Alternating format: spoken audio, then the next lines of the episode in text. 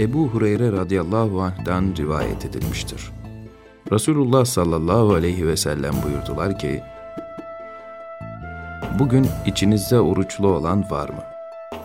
Hazreti Ebu Bekir oruçlu olduğunu söyledi. Bugün içinizden kim cenazede bulundu buyurdular. Hazreti Ebu Bekir, ben cenazede bulundum dedi. Resul-i Ekrem yine buyurdular. Bugün içinizden kim bir fakire yemek yedirdi? Hazreti Ebu Bekir, ben yedirdim dedi. Bugün sizden kim hasta ziyaretine gitti buyurdular. Hazreti Ebu Bekir, ben gittim ya Resulallah deyince Resul-i Ekrem, bu özelliklerin bir kişide toplanması onun muhakkak cennete girmesine delildir buyurdular.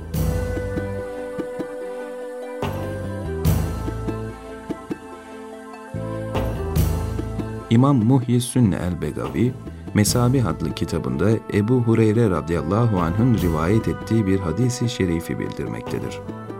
Resulullah sallallahu aleyhi ve sellem buyurdular ki, bize her iyilik edene biz onun karşılığını verdik.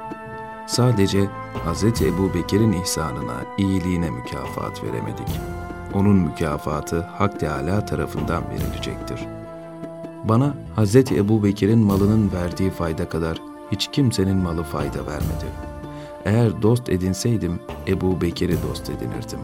Fakat ben Allahu Teala'nın dostuyum. Hz. Ömer radıyallahu anh da buyurdu ki, Ebu Bekir bizim seyyidimiz ve hayırlımızdır. Resulullah'a hepimizden daha sevgilidir.''